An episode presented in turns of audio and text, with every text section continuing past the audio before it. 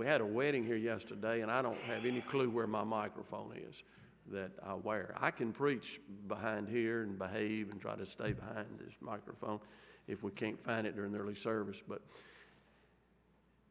anyway, um, what happened? Because I, I know how stories just go on and on and on. But about 12:30 yesterday, Larry went out to air up a flat tire on one of his uh, long, big uh, trailers that he hauls hay in, and it had a lot of hay in it, and he had more on one side than the other.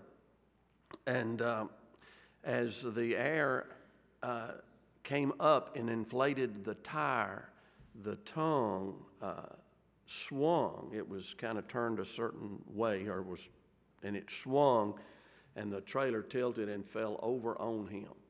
And it, uh, the doctor, I was there when the doctor came. I know the doctor. And uh, she said he did not suffer. He died instantly. It fell right over on his chest. But uh, uh we as a church today are, are sad. And we do know it is well in our soul. I'm so glad that you led us in that song today. But, but there's, there's a cloud over the church today, uh, not a cloud of defeat, but a proper cloud of, of sadness. Uh, I've known Larry Jones ever since I've known Fisherville. Uh, Larry was, he turned 70 in May. And uh, some of you don't know who he is, but you know Gloria, his wife, has a beautiful voice. And she sings in the choir, and she oftentimes sings specials and uh, very, very faithful to Sunday school and church, both of them. And um, his mother, uh, old time member of the church, and she's with the Lord, and he's with her now in heaven. Definitely a Christian man, and I'm thankful for that. But my goodness, uh, I imagine when um, he was still in his mother's womb, he was coming to Fisherville Baptist Church but uh, we will certainly be praying. They probably will meet with Collierville Funeral Home today. The funeral will be here at the church. The burial will be at Reed Cemetery, which is off George R. James.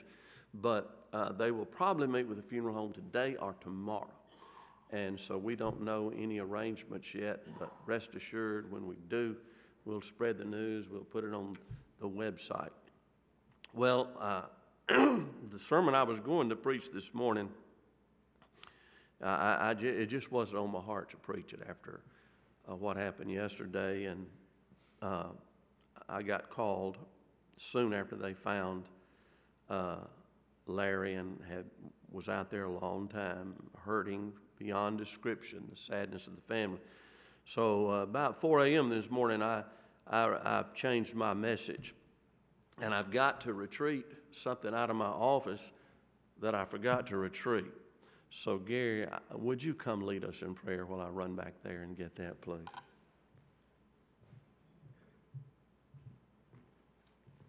Let's pray together. Lord God, we come to you again this morning, Father God, with this uh, loss on our minds and our hearts. But, Father, there are so many needs within our church family, within our community. Lord, the one need greater than anything else is a reminder of your presence, a reminder of your love and your grace. Father, as we gather here today, we, we come with very, very divided emotions, Lord. We, we come aware of a loss and yet, Lord, aware of the joy that Larry feels right now in your presence. Lord, remind us as we are here today, remind us of your promises. Father, as we study in the Psalms, your promises are sure. Your love is everlasting. Lord God, be with our pastor today as he uh, brings a message from you. Let us hear your word today. Lord, open our hearts to it, open our minds to it. Father, provide healing for those who need physical healing. Lord, provide healing for those who need healing in their relationships. But mostly, Lord, make your presence known here today. Let each of us today, Lord, go away from here knowing we have been in your presence. Let each of us go away from here today having been changed to be more like you than we were when we came in. Father, we thank you for your many, many blessings. We commit this time to you. We commit ourselves to you, Lord. And we thank you for your love and your grace and your mercy. It's in Jesus' name we pray. Amen. Thank you, Brother. Well, nobody suffered like Job, so turn in your Bibles to Job, except Jesus. Turn to Job chapter 1. I've been observing death situations for 47 years. When I first went into the ministry, my beloved godly pastor one night told me, he said, uh, As a minister, you will see more sorrow than any other vocation, but he said, You will see more joy as well. I have found those two things to be true. I want to speak today on how to minister to the hurting in view of what has happened to our beloved Larry and his family. Uh, yesterday, while I was there, I got a call from uh, his Sunday school class, and uh, a representative from the class called me and said, Brother Jack, uh, what can I tell the Sunday school class tomorrow? What can we do? How can we help? And I think that's the question every Christian asks at a time like this. Uh, how can we help? What can we do? How can we minister when a loved one is lost, when a tragedy like this occurs? So let me share with you seven things very quickly. Number one, be there for them. In Job chapter 2 and verse 11, we often hear what Job's friends did wrong, but they started off doing some things right. They started off running the race pretty good. Verse 11, Job 2. Now, when Job's three friends heard of all this adversity, and remember, he had lost all of his children, all of his wealth, and he was covered with painful boils or sores. Now, when Job's three friends heard of all this adversity that had come upon him, each one came from his own place. Eliphaz the Temanite and Bildad the Shuhite and Zophar the Naamathite, for they had made an appointment together to come and to mourn with him and to comfort him. The first thing is to be there for them. In Job chapter 6 and verse 14, after they started preaching to him, he said, To him, Job said, to him who is afflicted, kindness, and this is the Hebrew word hesed, loving kindness, to him who is afflicted, who's hurting, kindness should be shown by his friend. Even though he may be going through a season of doubt and questioning, even though he forsakes the fear, the reverence of the Almighty. Uh, 2 Corinthians chapter 1, verse 3 and 4. I love that passage. It says that God is the God of all comfort, who comforts us in our hurts and sorrows. And then he, he says in that, in that passage of 2 Corinthians chapter 1, he says, when God comforts us in our tribulations and sorrows, he does that. One of the reasons is so we can comfort others. So uh, when a tragedy like this occurs, someone you know, uh, you need to be there for them. Uh, it means a whole lot. And let me say this is especially true of you if you've been through what they're going through. I can't tell you what it will mean to them just to see you, just to hug you.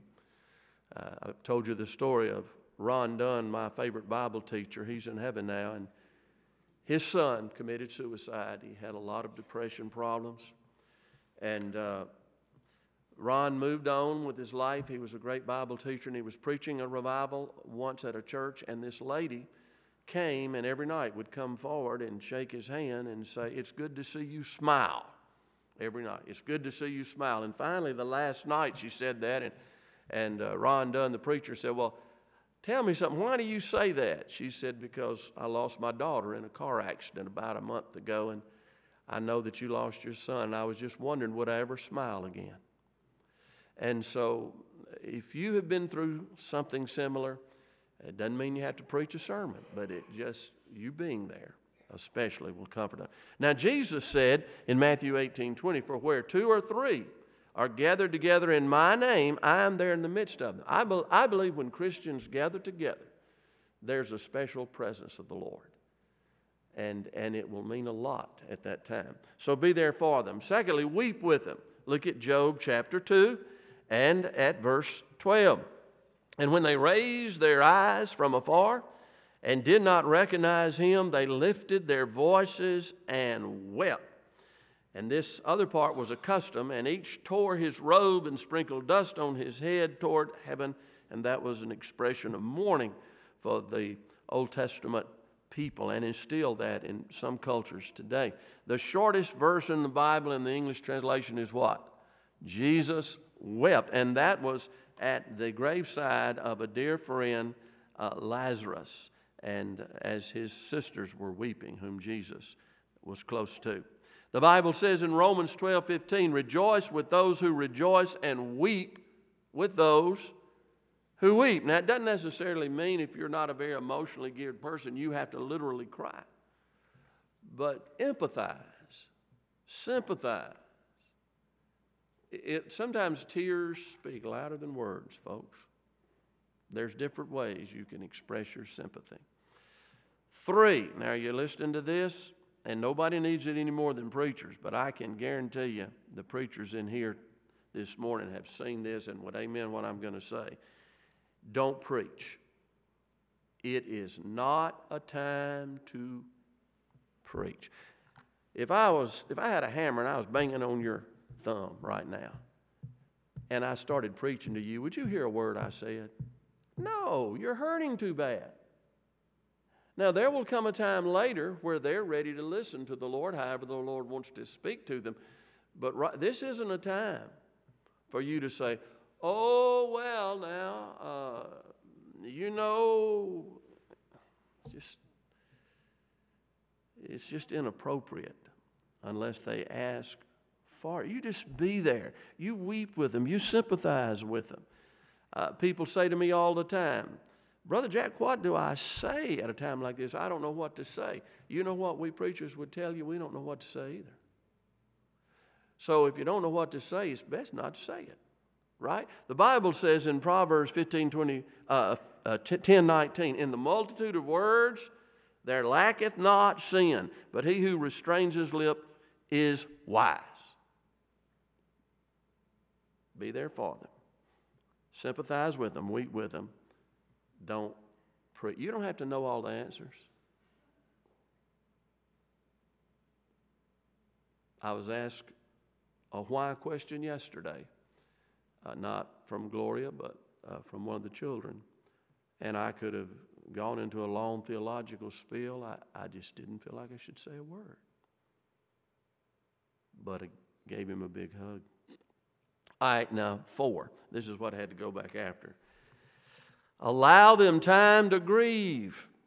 Job 2 13. All right, you're looking at it. So they sat down with him on the ground seven days and seven nights, and no one spoke a word to him. Oh, yeah, I forgot to read that about not preaching.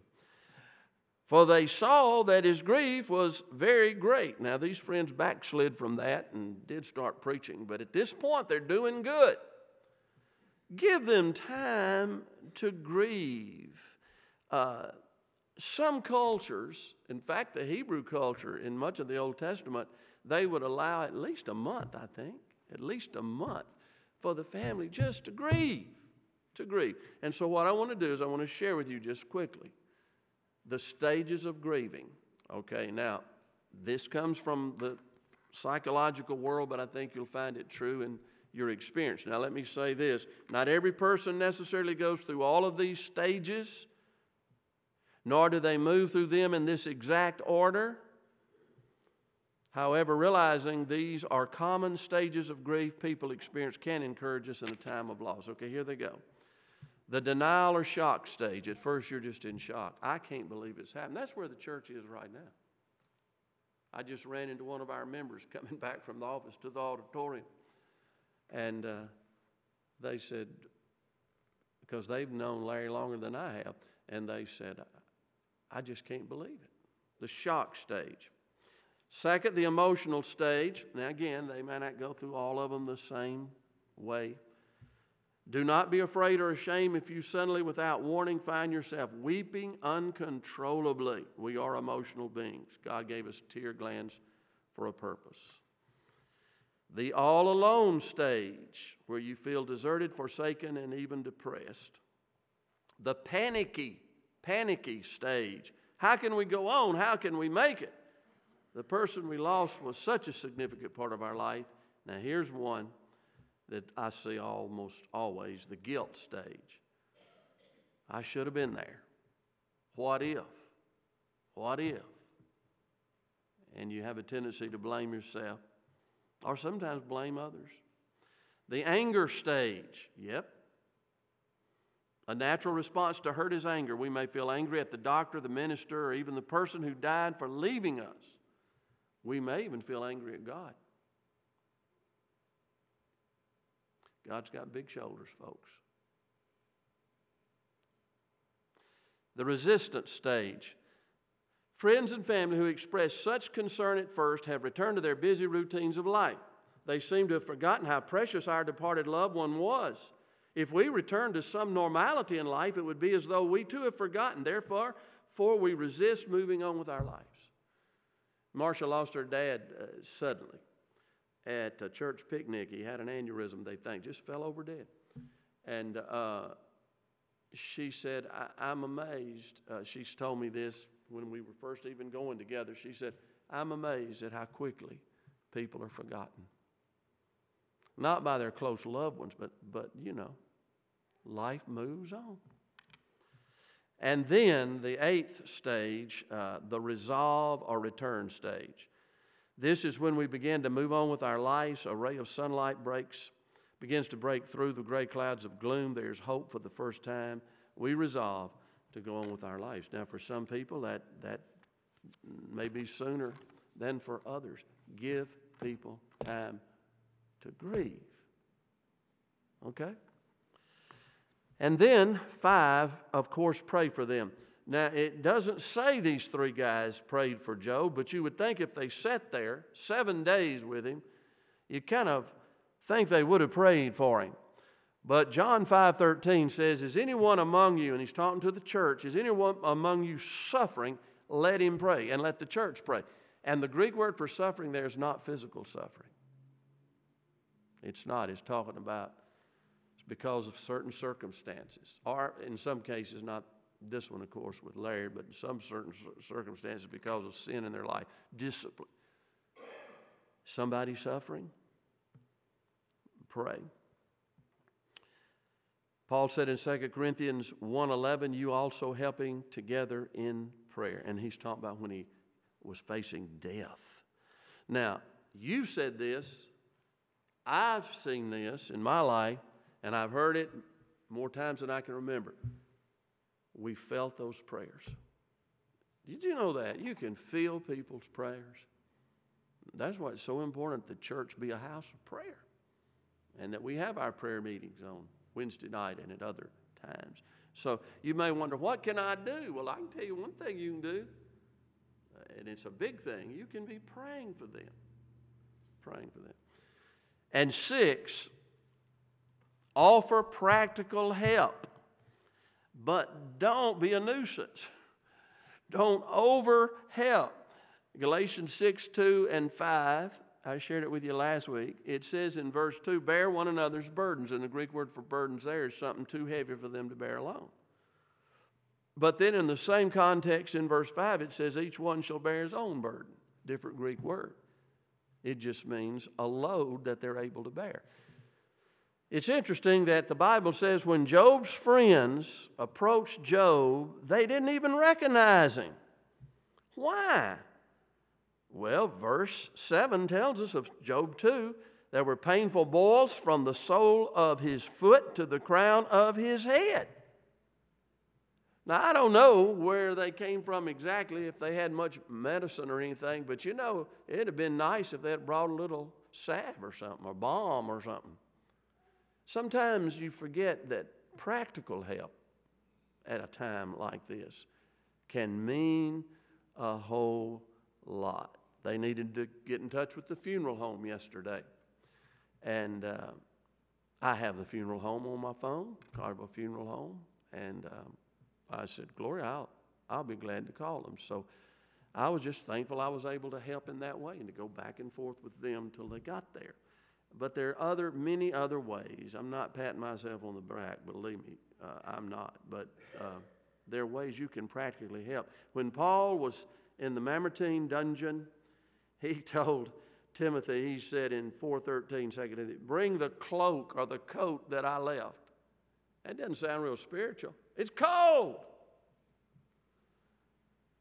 Now, this doesn't mean you do everything for them. Because I have actually seen the fact that sometimes when you lose a loved one, having some things to do can even be therapeutic, you know. Because sometimes it's hard if you just sit there and don't do anything. But help where you can and where you feel like you should. And then seventh, and I'm finished, don't forget them.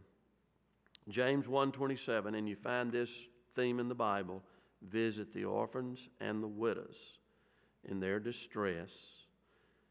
And that implies anyone who's in a desperate situation, a distressful situation. Uh, this is pure religion and undefiled. Uh, my mother and dad are buried in the cemetery in Drew, Mississippi. Drew's just gone down, down, down, down, but that's where they're buried. And my sister and I have a unsolved mystery. Somebody regularly puts flowers on their grave. We don't know who it is, but it means so much to us. Somebody hasn't forgotten. Maybe a relative, maybe an old friend. And sometimes for those of us that are really close to someone who loses a loved one, put the date down on your calendar. And the next year, when it rolls around, send them a card, give them a call. It, it just lets, lets them know, because they hadn't forgotten, but it lets them know that you haven't forgotten either. I'm not sure how to give an invitation after this sermon, but I know how to give an invitation. Let's stand and bow our prayers, bow together for prayer.